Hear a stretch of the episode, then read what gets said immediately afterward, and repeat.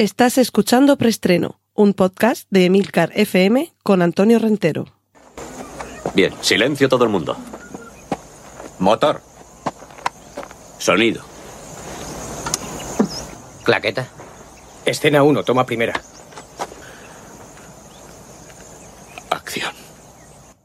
Saludos, soy Antonio Rentero y esto es Preestreno, el podcast de Emilcar FM, donde cada semana repasamos las últimas noticias de cine y series de televisión.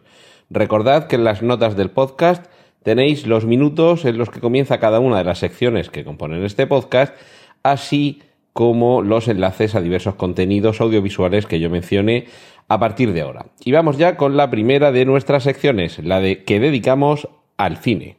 Cortinilla de estrella y...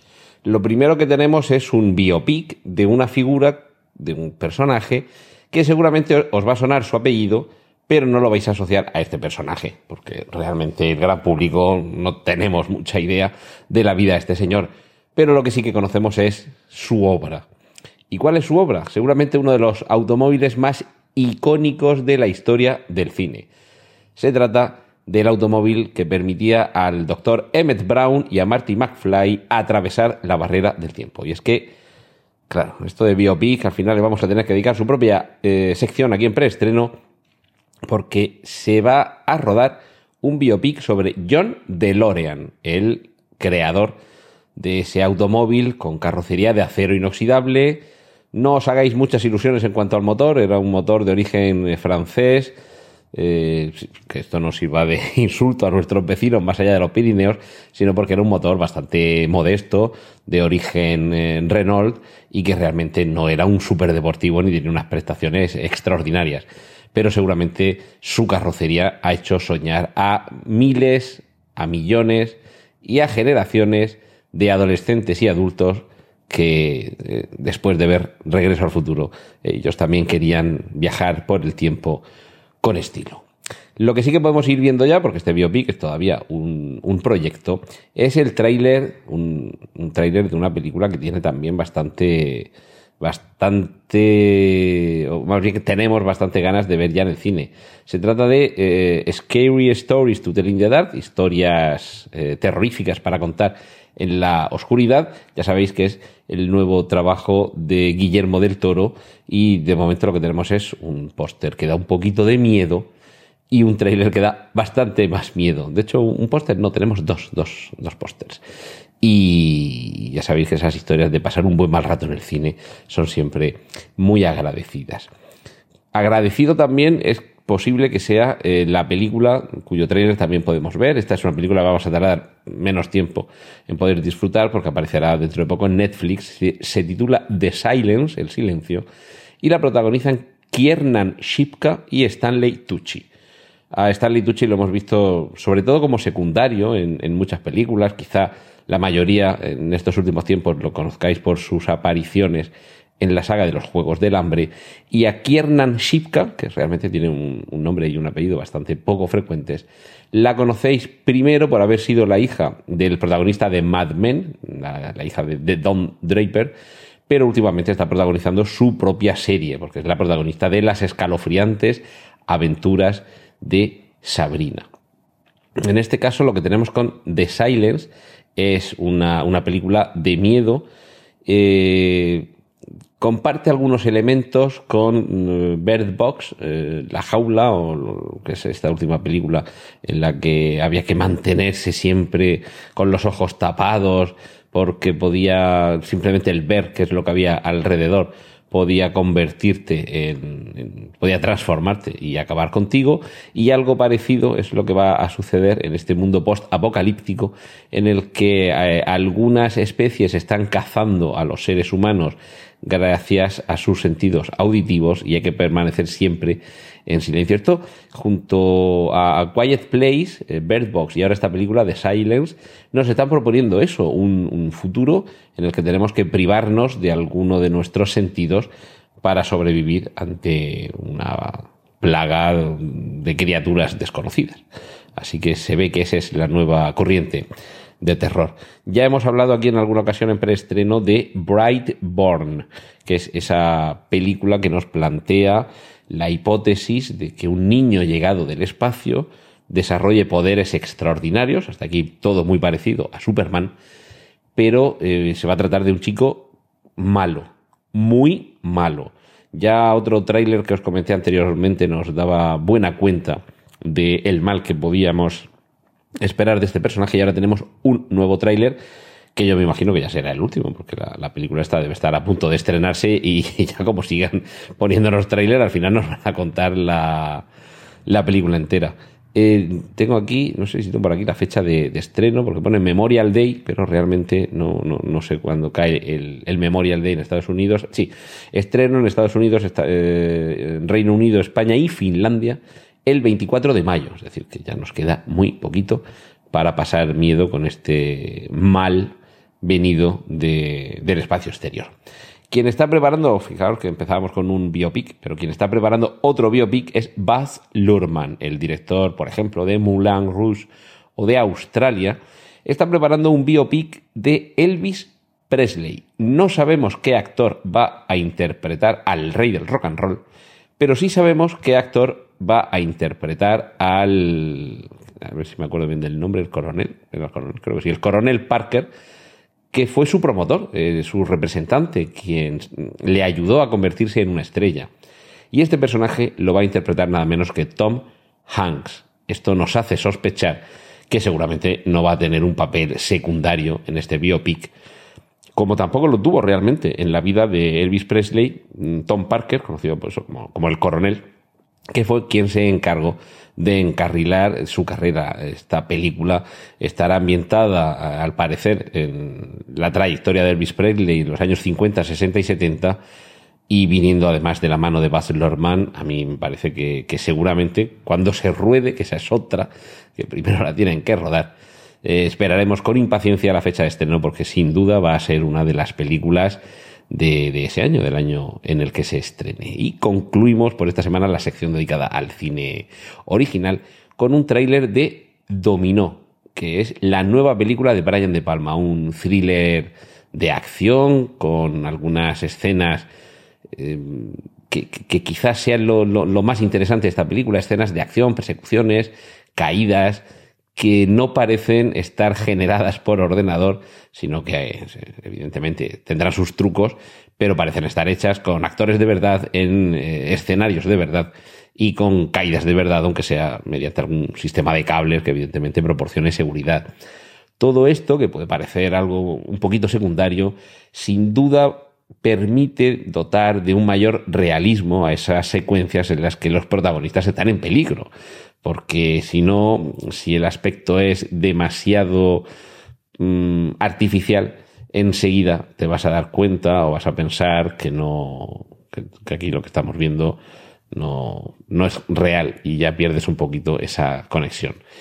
Y, ya bueno, a ver, por favor, que, me descuido y no os digo quiénes son los, los protagonistas de esta, de esta película. Uno de ellos, el que parece que es el principal protagonista, es eh, Nikolai Koster Valdau, que seguramente lo conoceréis más por interpretar a Jamie Lannister en la serie televisiva de, Juego de Tronos. Ese es el, principal protagonista, que va a ser el que lo va a pasar peor eh, en, esta, en esta función. Y ahora damos ya paso a nuestra siguiente sección, que es la dedicada a remakes y secuelas. Cortinilla de estrella y tenemos, tenemos muy pocas esta semana, diferencia a otras, son muy poquitas las secuelas de las que vamos a hablar.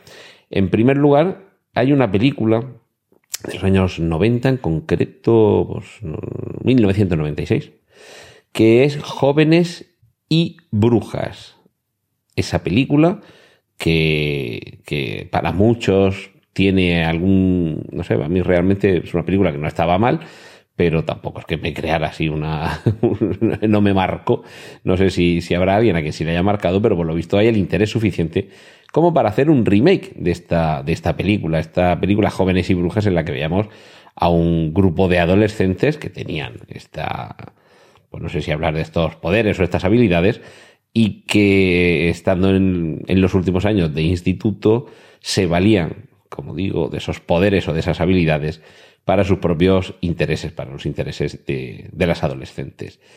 Y además esto viene de mano de la compañía Bloomhouse, es la compañía de Jason Bloom, el estudio, que últimamente está haciendo una labor bastante interesante de recuperación del género de terror, apostando por autores, eh, por directores, por temáticas que son atractivas y que además tratan un poco de, ofrecer algo nuevo, algo, algo diferente.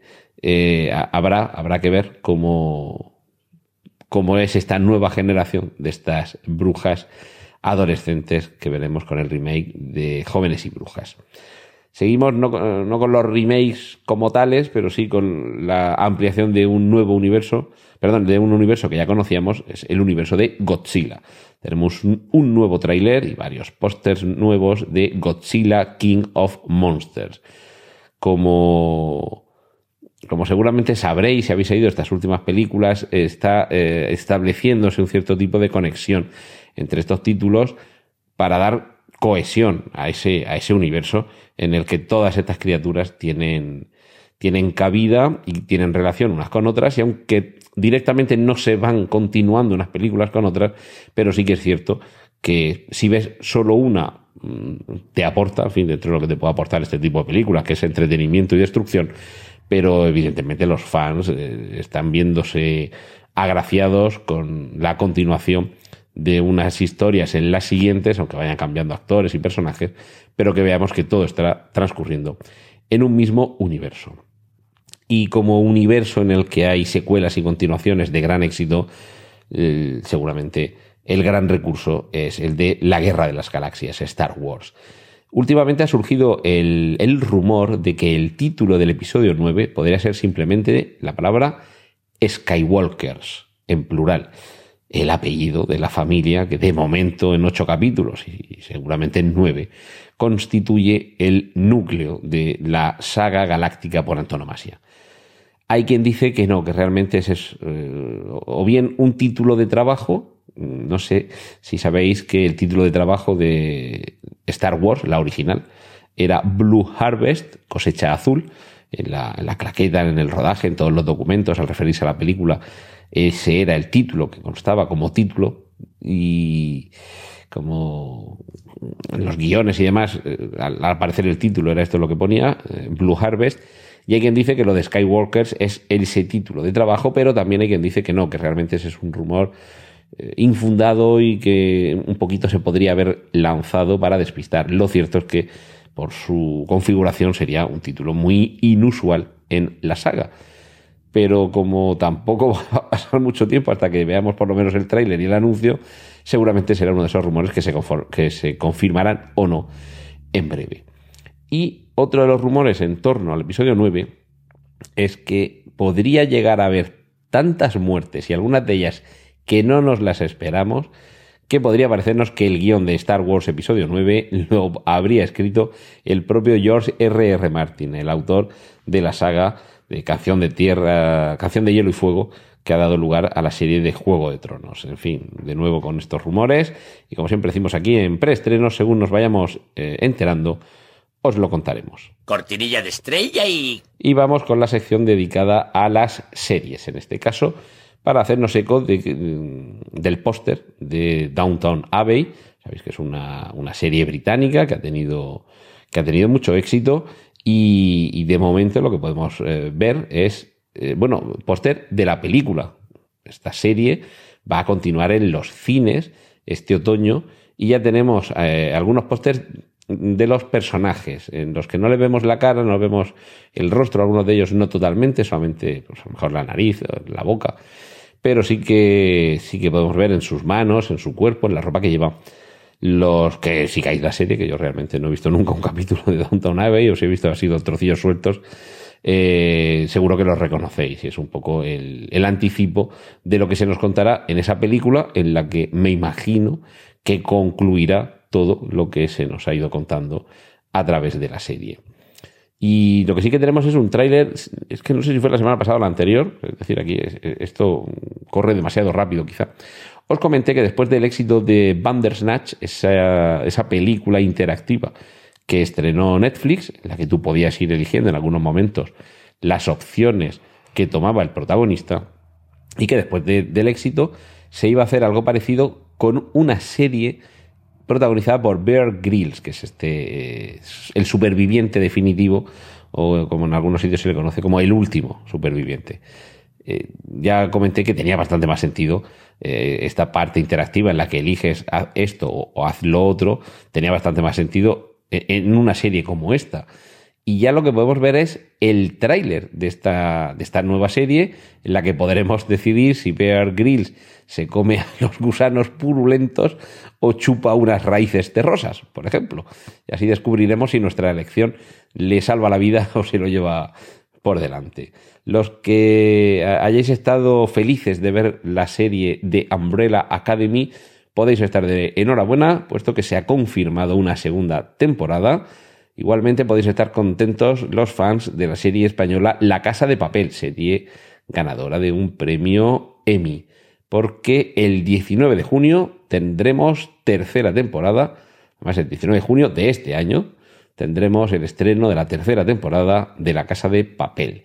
Y por último tengo aquí una noticia que mm, realmente yo lo voy a comentar porque es que es la noticia que he visto y no me parece que, en fin, podría llegar a ser una broma si tomamos en cuenta que se publicó el día 1 de abril, que es el Día de los Inocentes, el April Fool's Day, es el equivalente al Día de los Inocentes para los anglosajones, pero esto se publicó en España, en un medio español, de hecho en Hora Jaén, y es que Desatranques Jaén tendrá su propia serie de nueve capítulos. Eh, podría haberme tomado un poquito en broma, ya digo, por, quizá por la fecha. Se trata de un periódico, no es uno de estos periódicos de, con noticias de broma, ¿vale? No es el Mundo Today, el, Hora Jaén. Pero sí que es cierto que la, la información que ofrece el cuerpo de la noticia es eh, bastante seria. Se habla de eh, la productora Barrios Producciones. El proyecto está escrito y dirigido por Fernando Osuna y Juanjo Ramírez, que mm, definen esta serie como una comedia con tintes de terror, al contarnos lo que le sucede a Mariola, Andrés y Efraín, tres humildes empleados de Desatranques Jaén que se verán obligados a salvar el mundo de las criaturas demoníacas que invaden las cañerías y alcantarillas de la ciudad andaluza. A ver, puede sonar un poquito a coña, pero no, no sería la primera eh, serie o la primera web series, en algunos casos, que como contenido patrocinado han ubicado una historia de ficción dentro del, de la órbita o del mundo de una empresa que existe en el mundo real y que evidentemente lo que se consigue con esa serie es hacerle un poquito de publicidad. Sabéis, si no lo sabéis, ya os lo digo yo, que Desatraques Jaén se caracteriza precisamente con el brillante, en, unas, en algunas ocasiones, sentido del humor con el que se promocionan en Internet. Así que mm, realmente no es algo descabellado, no creo que se trate de ninguna broma y me imagino que por las propias características de la serie, aunque aún no tenemos una fecha de estreno, sí que tienen intención de que se produzca dicho estreno antes de final de año, con lo cual espero que en otoño o en, invierno podamos verla, porque seguramente si esto sale bien y nada hace sospechar que no saldrá bien, veremos una, una serie de capítulos de corta duración, pero sin duda divertidos. Y no está el mundo como para no divertirse.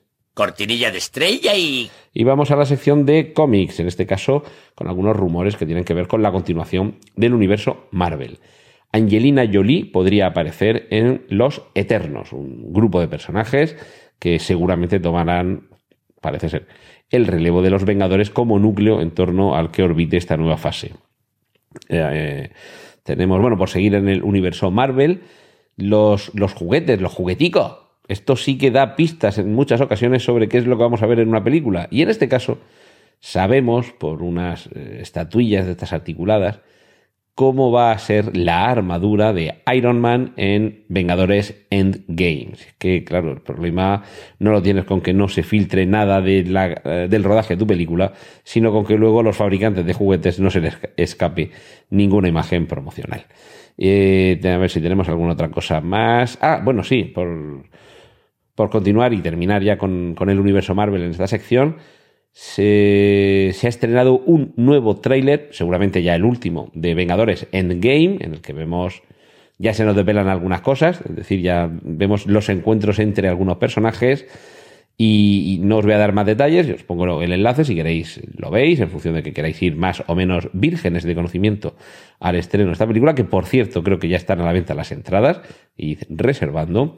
Y sin salir del universo Marvel, y ya en la fase 4, se consolida el proyecto de película en solitario de Black Widow, de la Viuda Negra, película en la que junto a Scarlett Johansson se confirma que aparecerán David Harbour, el nuevo Hellboy, el sheriff del pueblo donde transcurre la acción de Stranger Things y además también aparecería en esa película Rachel Weisz, que esta también la vimos por ejemplo en La momia o El jardinero fiel.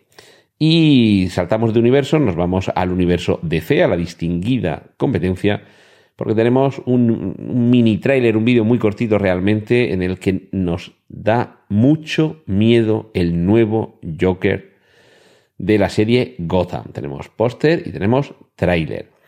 Tenemos también un rumor sobre, eh, por no salir del, del, Joker, sobre su regreso, el regreso de este personaje, encarnado en este caso por Jared Leto, en la serie Birds of Prey. Y como conclusión esta semana sobre las noticias del Joker, no hay dos Joker sin tres. Fijaos que hemos hablado de una serie, Gotham, de otra serie, Birds of Prey, y ahora hablamos de la película Joker, la, película protagonizada por Joaquín Phoenix, de la que ya hay un tráiler que realmente más que miedo lo que nos hace es inquietarnos porque vamos a asistir al descarnado nacimiento de uno de los mayores villanos del cómic. Y concluimos la sección dedicada a los cómics. Sabéis que ha, terminado la temporada 9 de The Walking Dead con el episodio que peor audiencia ha tenido en toda la historia de la serie. Y ahora, y esto ya no sé si terminará por enterrar la serie, que ya sabéis que la serie pasa como a sus protagonistas, que creíamos que estaba muerta, pero no, sigue ahí arrastrándose entre el fango. Pues bien, en la décima temporada, agarraos. Negan va a ser uno de los buenos. Cortinilla de estrella y... Y concluimos con la sección dedicada a las adaptaciones. Vuelve Sexo en Nueva York. Recordad que Sexo en Nueva York era la adaptación de una, de una novela de. Yo me acordaré cómo se llamaba. Candace. Candace eh, Bushnell era la, autora. Y ahora tiene un, una nueva novela. Se titula Is There Still Sex in the City? En, la versión original no se titula ni la novela, ni la serie, ni las películas Sexo en Nueva York, sino Sex in the City, Sexo en la ciudad. Y curiosamente, en español parece que lo van a traducir literalmente. Es decir, todavía hay sexo en la ciudad, cuando quizá sería más conveniente traducirlo como aún, por, acortar un poco, aún hay sexo en Nueva York porque es que la serie y las películas se las conocemos aquí en España como Sexo en Nueva York. La cuestión es que la serie, eh, perdón, el libro que se va a publicar este verano, en mes de agosto, y, del cual han adquirido los derechos eh, Paramount Television, eh, la serie se basa en el amor y las citas a partir de los años 50, teniendo en cuenta que nuestras protagonistas ya han pasado por el matrimonio, los hijos, el divorcio, no sé si alguna incluso por la viudedad, y y además la propia autora del libro, Candace Bushnell, eh, va a escribir el episodio piloto. Es decir, que todo esto, si el libro sale a la venta este verano, la serie no creo que tarden mucho más. Mm, y además no está, no está mal, porque de hecho las protagonistas, que andan precisamente en esa edad, entre los 50 y los 60, alguna de quizá con algún año más de los 60, pero realmente están en la edad perfecta para interpretar a papeles, eh, papeles de mujeres maduras en, una serie que nos cuente qué es lo que pasa en esa edad que para muchas mujeres en el cine o en la televisión parece eh, que es la edad en la que desaparecen. Y de hecho, muchas, muchas actrices se quejan precisamente de eso, de que a partir de una cierta edad ya no te llaman porque independientemente de que sigas siendo más o menos atractivo, la cámara te quiera más o menos, básicamente no hay personajes para, eh, para esas edades eh, más allá de personajes secundarios. Y, realmente todas las edades, todos los personajes deberían tener una, una, riqueza que haga atractivo que el espectador acuda al cine o se siente delante de la televisión. No creo ni que, ni el sexo ni la edad debieran ser argumentos para retirar de la circulación eh, distintas tramas o distintos personajes, con lo que yo comporta, evidentemente, que es dejar en paro a, gente que tiene, que tiene talento. Otra adaptación es la de Pinocho, la inmortal historia de Carlo Collodi, que además, curiosamente, en esta nueva adaptación va a haber como un actor que interpretó en su momento a Pinocho por estas cuestiones de la edad, que comentábamos también en el caso de Sexo en Nueva York, ya está en la situación de poder interpretar a Gepetto, al padre de Pinocho. Se trata de Roberto Benigni, que este actor, hay quien no puede verlo y quien está encantado con él. En este caso, va, lo que podemos ver es la primera imagen que se ha publicado de la película Pinocho dirigida por Mateo Garrone y en la que podemos ver a Benigni que ya tiene unos años, no es que parezca un, no es que parezca Matusalén, pero evidentemente ha ido cumpliendo años este señor hasta a este esto, hasta convertirse en, en un yepeto más que mm, creíble, aunque curiosamente en la imagen no se le ve con esas gafas que siempre asociamos a yepeto, por, aunque sea por la iconografía de la película de Walt Disney. Y última noticia por ahí, por hoy, perdón. Hay un escritor que se llama Joe Hill, o sea, Joe Hill, Joe Hill, que eh, escribe con ese nombre artístico, pero realmente su nombre, su apellido real, tiene que ver con el rey del terror, puesto que Joe Hill es el hijo de Stephen King. Y contrariamente a lo que sucede en algunas ocasiones, en las que parece que los talentos de los padres no los heredan los hijos, si bien es cierto que con bastantes diferencias, pero sin merma en su calidad, Joe Hill es un más que estimable autor de terror. Pues bien, una de sus novelas, titulada Ahora os explico un poco el título, ¿de acuerdo? Eh, titulada Nosferatu. Eh, ha funcionado bastante bien en, las ventas como libro y, ya tenemos una serie, por lo menos podemos ver el tráiler de esta serie que adapta esta novela. Eh, os, explico un poco, bueno, la novela, eh, echadle un vistazo al tráiler y seguramente os van a entrar ganas primero de, ver la serie cuando se estrene y a continuación de ver el de, leer la novela. Va a ser una miniserie de 10 capítulos y la historia tiene que ver con, con el universo de los vampiros, ¿de acuerdo? Eh, si recordáis, he dicho Nosferatu, eh, la primera adaptación al cine entre comillas, pirata de la, de la novela de Bram Stoker, Drácula, era precisamente esta, el Nosferatu de, de Murnau. Pero atentos, atentos porque he dicho antes que me eh, explicaría un poquito el título. El Nosferatu, el título de esta novela, no es tal como suena y como se titulaba aquella película. Es N0S 4, número 4, A2. Es una matrícula de un coche que, claro, a la vista, cuando combinas los números y las letras, lo que aparece es nos 4 a 2, si lo decimos en español. Pero eh, si lo vas diciendo en español, bueno, he dicho 0, eh, o, perdón, nos, N-O-S, 4 a 2. Eso, leído literalmente en inglés, sería nos 4 a 2, ¿de acuerdo?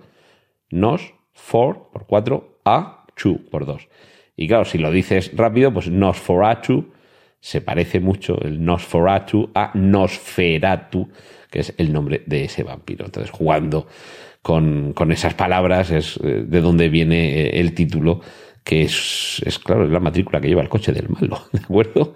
Echadle un vistazo al tráiler, eh, os, va a dar, os va a dar cosica, os va a dar bastante cosica, sobre todo con el niño que va riéndose en el asiento de atrás del coche y ya, ya me contáis si tenéis o no gana de pasar un buen mal rato viendo esta serie que, va a llegar al, canal o a la plataforma AMC.